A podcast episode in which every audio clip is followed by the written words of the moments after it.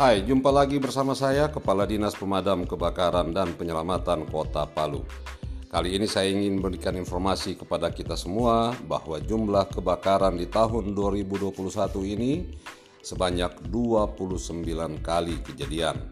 Oleh karena itu saya ingin berikan himbauan kita semua agar senantiasa berhati-hati dan tetap waspada terhadap ancaman bahaya kebakaran yang setiap saat dapat terjadi baik di lingkungan tempat kerja kita, di tempat usaha kita, dan di tempat kita tinggal.